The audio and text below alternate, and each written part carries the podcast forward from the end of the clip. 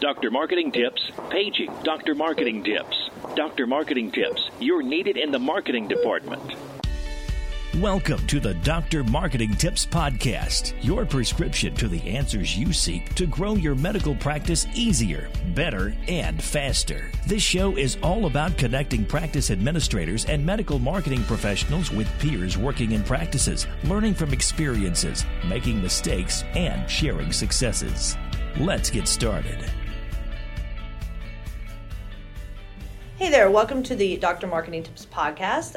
My name is Jennifer, and I'm one of your hosts. And today I'm joined by a very good friend, Christine Lapointe from Aesthetics 360. And I had the opportunity to take the entire crew over to a all-day boot camp training that Christine and her team was delivering with a very large ophthalmic practice. And um, invited Christine to be here on the Dr. Marketing Tips podcast. And so I'm super excited to have Christine with us today. I think our listeners will get a lot out of this. And we're going to talk about selling, overcoming objections, and a great acronym that Christine and her team use to train the folks on the front line that are actually doing sales in medical practices. So, Christine, thank you for joining us here today. Thanks for having me. So, before we get started, why don't you give a little bit of background of who you are, how you got started in this industry, kind of your um, how long you've been doing this, and then kind of what it is that we were all um, together this past Saturday participating in. Sure. So the name of the practice is Aesthetics 360, which is a little unusual because we were working with an ophthalmology practice. But I've been involved in ophthalmology since 1996 with the inception of laser vision correction and then as as uh, I got more involved in ophthalmology, I worked in a practice, and then I started working for some medical device companies. So what happened was after I was working long term with different technologies, I wanted to expand into aesthetics.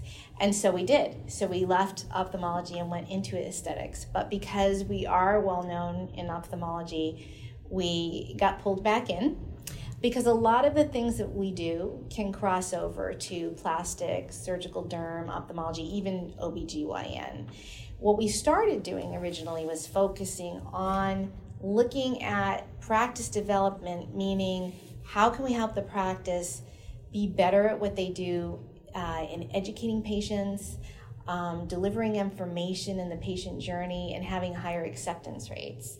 But through the years, our, our job has expanded because of the different services that are now provided in practices. So we do anything from observing patient flow to how to help a call center, writing scripts, educating staff.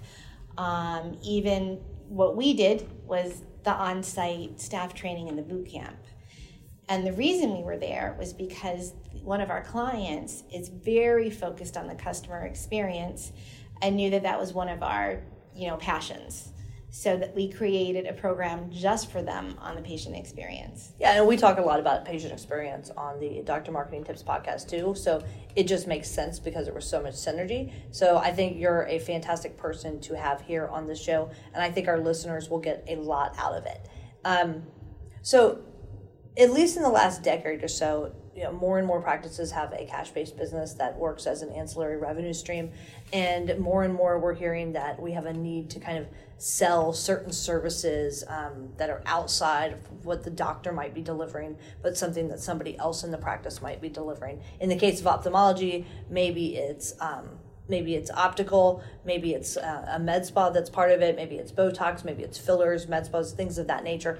How how involved are you in the training process for teaching people how to sell now at medical practices? Oh, we're very involved, and there's a lot of reasons why. One is as the practices are expanding and they're adding services, often they haven't really changed the job descriptions.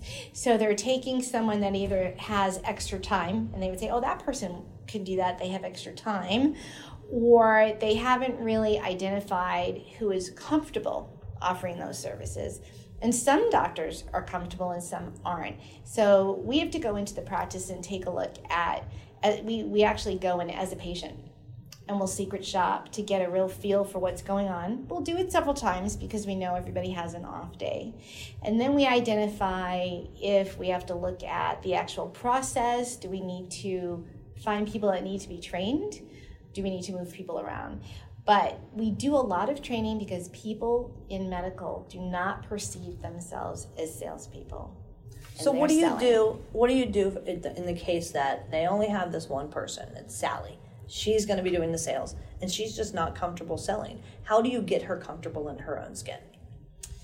What we try to do is explain to Sally that it's not just about selling; it's educating people on their options and that we have an opportunity to explain to people that there are options for them and tell Sally, how would you feel if you went to the office and the doctor didn't tell you that you had all these other options, you had a procedure, and then you went and you saw your friend, and your friend said, Well, I had this different procedure. The doctor told me all about this. So we kind of help them in the in the sense that they they're doing a service to their patient. It's not just selling, but they're educating their patient that there is more opportunity for them to have a procedure or a service that would suit them better. So I think that you have a pretty good acronym that you use, FAB, fabulous acronym. And you have an interesting story of how you kind of got into this whole fab selling. Um, can you share the story and then explain to our listeners what fab stands for? Yes, I love I love fabbing. So when I was out of college and deciding what I wanted to do with my life, I, I took a job as a hostess and I also took a job in retail. And the company that I took the job with had a very specific way in which we were supposed to sell, which was called fabbing. And that meant we had to show the customer a feature an advantage and a benefit of the item they were buying. But we also had to go find an unrelated item to the sale to increase the units and bring that to the customer and also fab to them. So, of course, it's my first week and I get secret shopped. And I knew immediately I was secret shopped because before I could even get to the dressing room, the lady was already walking out. Next day, I come to work and the manager brings me in the back, completely hum- humiliates me, goes over the secret shop and tells me I have to improve immediately or I'm going to lose my job. Well, I'm an overachiever and I'm very competitive. so I became the best salesperson. By the way, I didn't make any commission. I just did it because I had to be the best. But it, it fits in our environment now because, again, people don't understand how to show the patient what's going to be good for them. And it's not necessarily what is good for me or how I feel about a procedure, it's what might benefit the person in front of me. So if I'm talking to someone and they're telling me that, for example, they want to come in and take care of wrinkles that are on their forehead, I may ask them questions about what it is about the wrinkles that bothers them. I would ask them, is there anything else um, that they feel uh, affects you know affects their appearance. And i might ask them why at this time in their life is bothering them now because there could be reasons. They might be trying to get a job and they might feel like that's affecting their chances of being hired. They may be single you know multiple reasons. So then i can actually think about um, the features and advantages and the benefits of that person perhaps having botox that pertains specifically to them, and then they see a value. Hey guys, Corey here, co host of the Dr. Marketing Tips podcast, and I wanted to interrupt this episode just for a minute to tell you about Insight Training Solutions. So, Insight Training Solutions is an ongoing employee engagement and training platform for your medical practice, meaning employees can log on and take these medical practice specific trainings whenever and wherever they are. And each training is meant to increase employee engagement, improve practice reputation, and develop some patient service mindsets.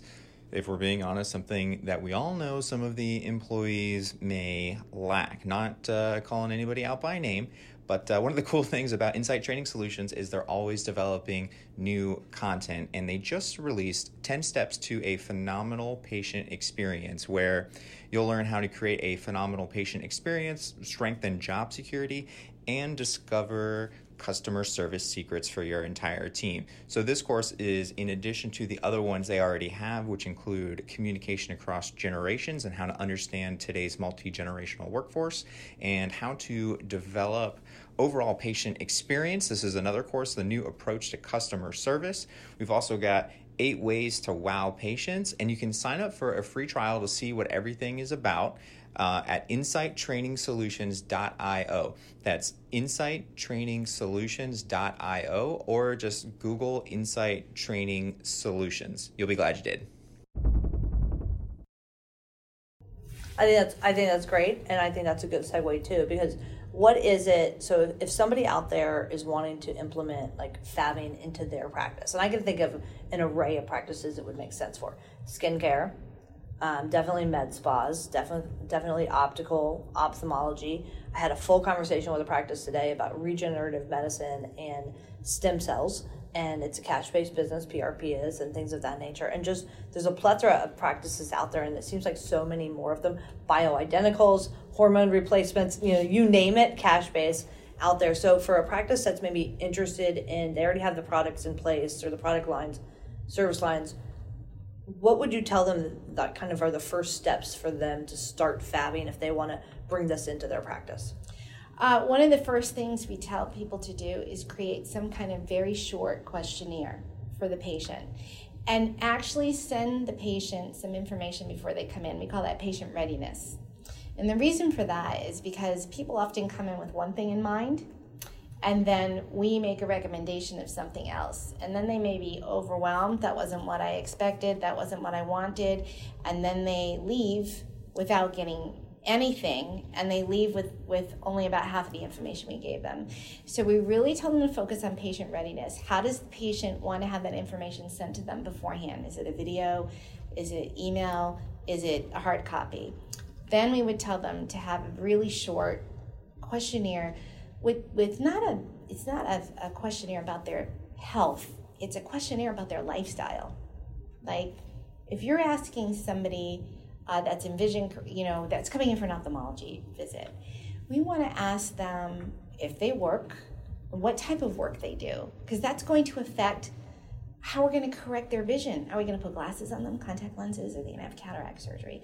So, re- patient readiness programs and lifestyle questionnaires would be the very first things we would tell them to do. That's great advice. That's great advice. So, sticking to the ophthalmology practice, um, as our, our kind of case study example, let's play a little exercise here. So I'm going to play the Uh-oh. patient. Uh-oh. You play the um, the employee who's trying to stick the trying to sell me, and um, I'll, I'll I'll say something and you just kind of overcome my objection and go through the sale, and then our listeners can kind of take this back to whatever their specialty is and see how it works for them. Okay. So let's start with the hardest one.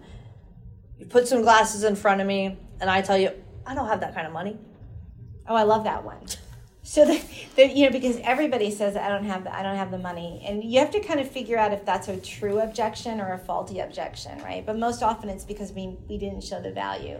But the first thing you need to do is acknowledge to the patient that it's okay that they feel that way. So you could say to them, I would say to you, you know what, Jen, I understand it. This is probably not what you anticipated today. Um, and have you ever considered payment plans because the majority of our patients that get these services in our office like to take advantage of our payment plans and then it's a smaller amount that you're paying each month versus one lump sum. All right. Well, I only want to do what the insurance covers. I understand. Were you expecting that your insurance was going to cover everything today? Yes. Okay, so your insurance is going to cover the basics that you need done, but I, I want to ask you a question. If you don't have to make this decision right away, can you do me a favor and go go home and just think about what you deserve? And think about what's valuable to you and, and think about, you know, I know the insurance only covers this, but long term, if I were to get the procedure the doctor recommended and I had to take some money out of pocket, how valuable would it be to me, to my lifestyle, to my work? Can you do that for me? I can, but I need to talk to my spouse. That's okay. Is there, you have to come back in for testing, I believe, anyways. Can we bring your spouse with you? maybe. Um, I guess I just need to think about it. Okay, I have an idea. I'm going to give you some information to take with you. How about if we set up a conference call with your spouse? We can even do, if you want, a face to face, like a Zoom or a Skype. And then your spouse can be there with you and you can ask all the questions you'd like.